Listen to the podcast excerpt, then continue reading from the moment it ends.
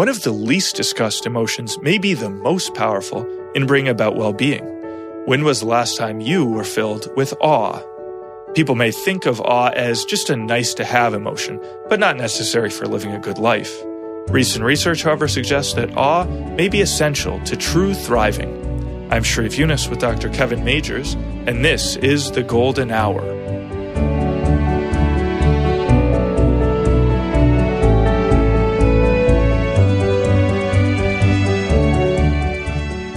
Our online masterclass will give you the tools needed to approach your work with enthusiasm, sincerity, and openness, ready to find awe in ordinary moments.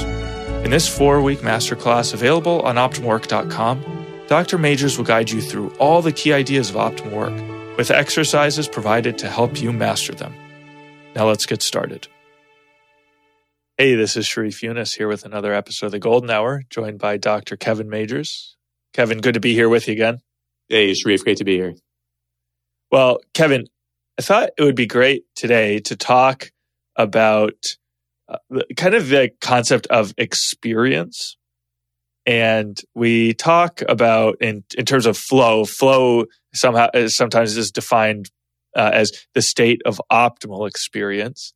And then also related to that is this idea of self-transcendence, which we did an episode a while ago on Maslow, and that's kind of the peak of the Maslow hierarchy of needs, is the need to transcend oneself. And then there's this idea that, well, you combine those two things, experience and transcendence, and you get something like awe or wonder. So I wanted to talk about the role of awe in life in general or in psychology as you see it, and then how it relates to our approach in optimal work. What do you think about that? Yeah, sure, it's a great question because, up until 15 years ago, there's practically nothing written about awe. Well, Edmund Burke wrote about it actually a long time ago, but it seems like his goal was to just teach people that you can find awe in anything. But in psychology, we haven't really had a lot of studying of it until the last 15 years.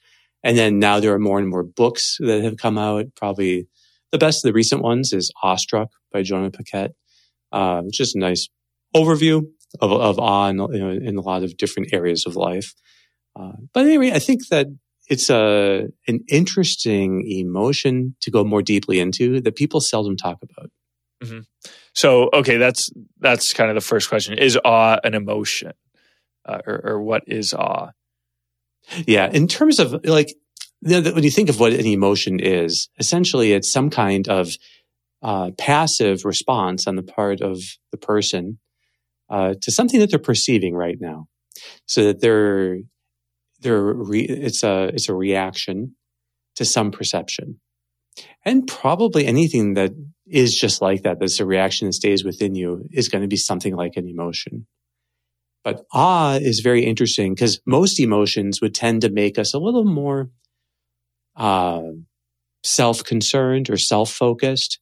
Even if you were just like feeling, extremely happy. You can sometimes just be focused on how happy you feel. It doesn't necessarily make you tune into the world around you. Awe is pretty unique in that it's a powerful emotion that tunes us into the world around us. And interestingly, shows that it is much more likely that we think then of others after these awe experiences. So there's something about, which fits with Maslow's idea of self-transcendence being the height, because when you're hitting that, then you are more forgetting self, focusing on others. But there's plenty of research that that's exactly what awe does. After an experience of awe, you tend to feel like you want to somehow serve others and give yourself to them. Yeah. Yeah, and one of the studies that's recorded by Jonah Paquette is that they took two groups and they put one to basically look at this array of beautiful trees that was meant to inspire awe. That was one group. And then the control group just looked at kind of a boring science building. And then they had it staged so that an actor would walk by and drop something in front of them while they were looking at this thing. And the group that was looking at the beautiful trees that inspired awe was more likely to then help the person pick up whatever they had dropped. So the idea was awe leads to altruism.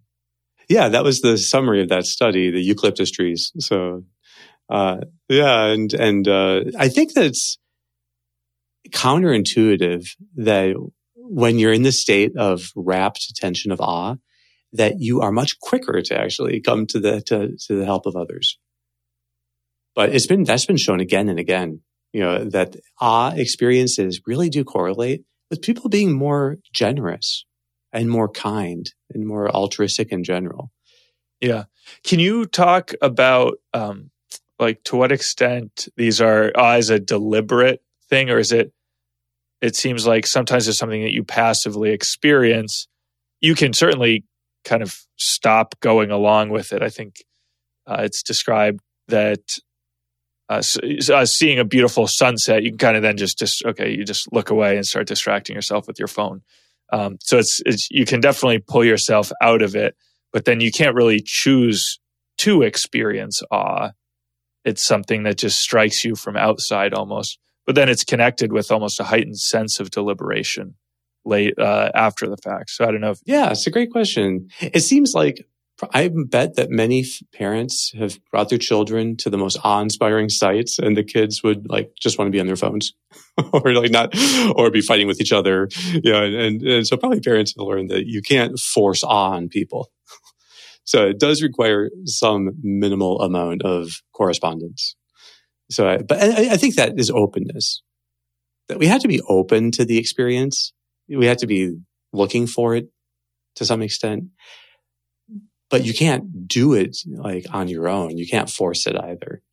And that's the beautiful thing of it. It's an interplay between us and something that is vastly beyond us. And I should mention that those are one element of awe is that somehow there needs to be this element of vastness. And that could be something that is perceptual, like the Grand Canyon or a sunset or something, could be anything that has a sense of whoa, this is something much deeper. And also it could be conceptual, that sometimes an idea can strike people, as being that is an extremely profound idea, and they get a sense of awe from hearing it. So you combine that sense of vastness with the sense of that this really makes me transcend myself. And now I have to change. That in some way, this is bigger than what I thought it would be before.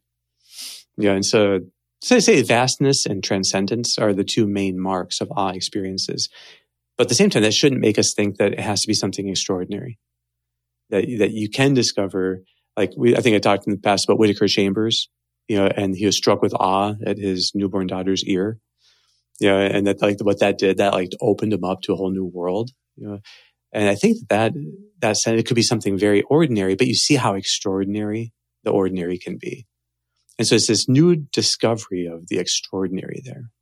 So it seems like there might be some interplay here between awe and kind of sincerity, I want to say, because this thing that you mentioned at the end, that awe strikes you and then it changes you.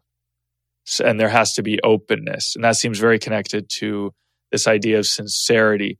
So yeah, to what extent is it necessary, or is it the case that awe then changes you? And so it's you see something that you've never seen before. And so that then there's a response on your part to that sense of awe that, okay, I have to do things differently. Does that always go along with it, or is it a necessary part of it?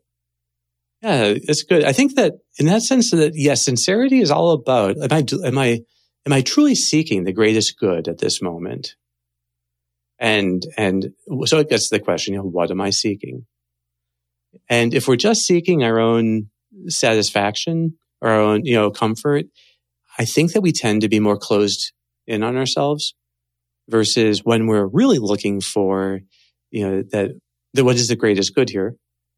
And then we open up. Now, in the end, I think awe is actually very satisfying. But it's not that we were seeking ourselves or seeking our own satisfaction. We were just opening up to what is. And so in that sense, yeah, it does require a certain kind of sincerity on the person really looking for the best thing, you know, and maybe looking to get out of themselves. So they're looking, I think, to actually transcend themselves in some way. And so if you were going to go on a hike, you know, and, you know, the main goal is just to talk to the person you're hiking with about a business deal, you know, you might not be thinking at all about the beauty of the surroundings. And so you might not be open to awe at all. That's because that just wasn't what you were seeking. But you could go on a hike with a deliberate idea of seeking out the experience of beauty and the grandeur that's outside yourself, really taking in nature. And you can actually do that in your own neighborhood. You can have that sense, you know, even in the most ordinary places, of just going on these walks where you are taking in the beauty of everything, you know. And I think that, you know, with that, you know, you can have these experiences of awe that happen because you set the stage for them. I mean, that's the way to say it. Sincerity sets the stage to be able to receive awe. Yeah, that's a great way to put it. Now, okay, kind of maybe slightly bigger picture question. Is awe good? So that maybe comes off a little odd. So let me just explain myself a little bit. Like in the example that you gave, if you're on a hike with a business partner and you're just talking about work, you know, a friend, and you're just talking about their business. Well, we would say, okay, what are the ideals that you can live in this situation? And it seems like, okay, you can be helpful. You're being available to this person. So it seems like, you know, and the bond is the most important thing relating to the person. But then with awe, it's just like some experience that you get to have. So is that a good thing? Should we be seeking just experiences? Or it seems like a lot of our approach is, okay, ideals and then engaging the challenge. So we should be much more concerned with what challenge are we engaging? How are we, you know, acting in the best possible way, as opposed to what am I experiencing right now? So that the focus on awe could put your focus too much on what am I experiencing? Just to make one more point, we also talk about passive challenge versus active challenge. And so we want to have people have the sense that, okay, challenges aren't coming from without at me, but I'm actively challenging myself. So it seems almost like an experience of awe is like the flip side of, or like the kind of mirror image of a passive challenge. So it's just something that we're experiencing passively that's now it's good instead of a passive challenge, which is something that we don't like. But we don't want people thinking in that way, right? Of a challenge, of passively experiencing things. Yeah. And I think that when it comes to, of course, that's a very challenging question. I'm in awe of how challenging it is. But I would say that when it comes to building the bond, you know, there's two movements. One is the sense that you build the bond by sincerely intending the good of the other, you know, and that's to be, to do good, to, you know, to be beneficent in some way. The other is that you build the bond by more deeply appreciating the other. So there's two types of love. There's the love of benevolence and the love of complacency. This is the classical teaching on love. And complacency actually here is the height of that is awe. So it means that you are so taken with the one that you have the bond with, you know, that through the bond, actually, you see into their beauty more deeply. And because the very fact you have a bond with them, you know, you are more in awe with them, you know, and that's what leads people to praise each other, you know, but praise is the reaction of awe. So awe sets the stage for all of these things where, I mean, what does it mean to really, you know, be lost praising someone? You know, and well, I think it means that you've had awe now for them. You know, and so there was a sense of awe, which is just the height of what in the old days was called complacency, which means that you're just taking joy in it, in viewing it, is viewed with pleasure, complexity. So it's like you're just viewing it with pleasure. So that's not the whole of love. It's not the whole of the bond, but it's a really important part of it. Yeah. And so I think there is something about it that is, I think that like if people don't understand awe, they would never understand praise, and then they would never fully understand appreciation, what it means to genuinely appreciate someone. If you really want to build a bond deeper, well, I think awe of the person you're bonded with is the way to do that. Because there's always something that you can find that's awe-inspiring, about them. And of course, with some people, it's endlessly awe-inspiring. So if the other thing is, awe is not itself the challenge. It's really the response to the good in another or the good in some situation. So it doesn't necessarily have the aspect of being difficult or challenging. But that's still, it's like a whole other way that these things bring out the best in us. Not because they're a challenge, or if they are, it's only because the challenge is to forget about ourselves so that we can attend fully to this other. And in that sense, I would say after sincerity, the other great kind of ideal that awe deepens is humility. That we forget about ourselves in the presence of what we are in awe of, and that can, at its very height, be really another person, not just a beautiful canyon or a sunset, as wonderful as those are. I'm not sure those bring out the highest ideals in us, but they dispose us still for greater things. Yeah, that's very interesting. And then it seems like when you were talking earlier that you can take awe, you were mentioning, it doesn't have to be the Grand Canyon. It can be just a walk around your neighborhood, that you can take awe in a tree right outside your house. Because it's amazing. And so you can have awe for, in a sense, smaller and smaller things. And then in the same way, you can you can start to appreciate people for smaller and smaller things. I think one of the examples in this book is you can take awe by reading about the heroic actions that someone has taken. Like, wow, they went to the moon or something. But you can also have this sense of appreciation going down into smaller and smaller details that you might appreciate about someone, just some small, generous act that a person performed. So it's kind of the same sense of bringing your highest ideals into the smallest actions, and having awe at kind of smaller. Do you see that as a important thing to pursue? Yeah. One thing I love that Jonah mentions in the book is, the idea of taking a walk with a magnifying glass. As a way of practicing awe.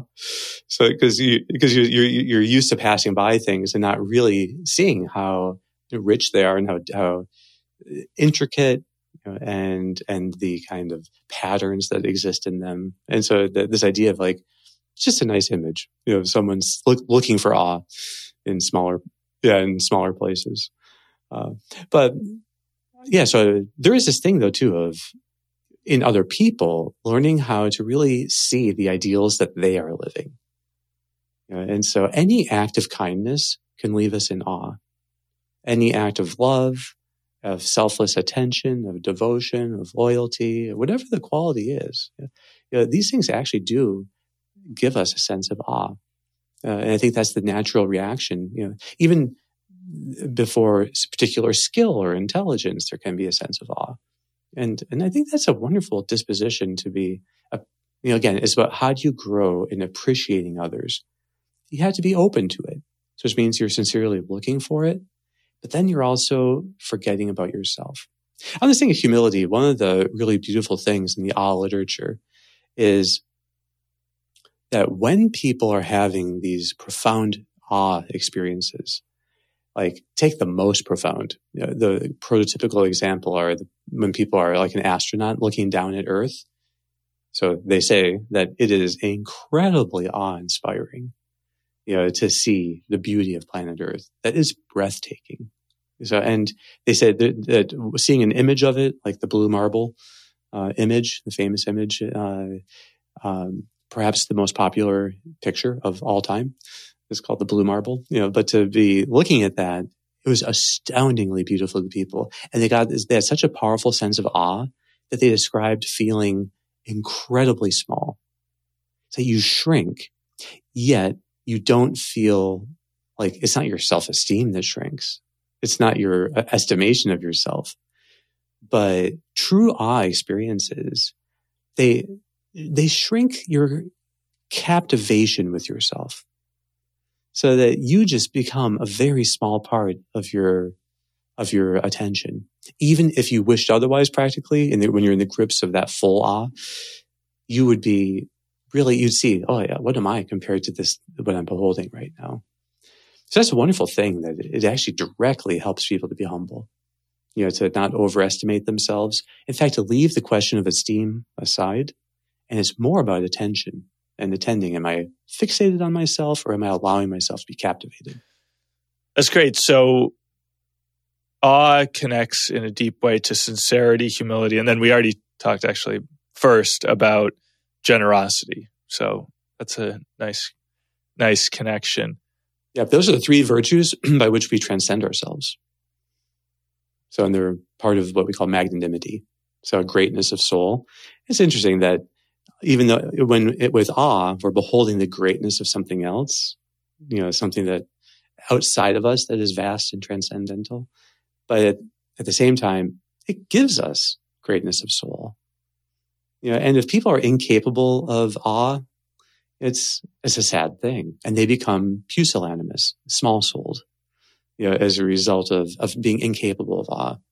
But if sometimes I think if you were to ask people, you know, when was the last time you really felt awe? It could be an eye-opener. Many people go through life and it's like, I don't know, it's like their whole existence is, you know, making widgets and living in little boxes or something. It's like, there's just no sense here to quote tropes from the 1960s. But there's, you know, but there is a sense that leaves you small-souled. And we need awe experiences to more deeply open up our soul. Mm-hmm. Yeah, that was going to be my next question. How do we foster this sense of awe, or how do we increase our awe experiences? It seems to me that it's hard to experience awe if you're kind of, say, just working at a computer all day. You gave this example that looking at a picture of the blue marble can, in a way, can inspire awe. But it does seem like awe needs to be an encounter with reality. And if you're sitting in front of a computer, by definition, you're not really encountering reality. You're encountering representations of reality. So it seems like the digital age doesn't really foster awe. I wonder, it might foster certain types of awe, but maybe they're not the deepest types. So in this sense, you know, the two ways of practicing awe are kind of like meditation or contemplation. So meditation is reflecting on the things that are remarkable, you know, and so, you know, how complex the fact that there are more stars in the sky than there are grains of sand on Earth. So just take one fact like that. Okay. Yeah. So you can meditate on these things, you know, that are truly or how old things are, you know, or how connected we all are, or there's different facts and things that, okay, that's just like meditating on these natural truths. But even the natural truths, like I just mentioned, though, if you meditate on them, you can learn to take on them. So it takes a mind that's open to something greater. So, but at the same time, to actually contemplate the beauty of a tree or of a forest or something that's vastly, you know, perceptual vastness. Well, that kind of contemplation produces it also, and perhaps in a deeper way. You know, and you could think about the great qualities someone has. That's kind of meditating on it. And that's a wonderful thing. But contemplating it is where you actually somehow are tasting or touching it like you are experiencing it right now. The sense of like how, and that contact with another person's love or kindness or presence in your life, and to feel it, all of that then can produce a sense of awe as well. Yeah, that's interesting. So does that relate? We drew this distinction between perceptual and conceptual awe, or awe at perceptual and conceptual vastness. So yeah, I think it is that.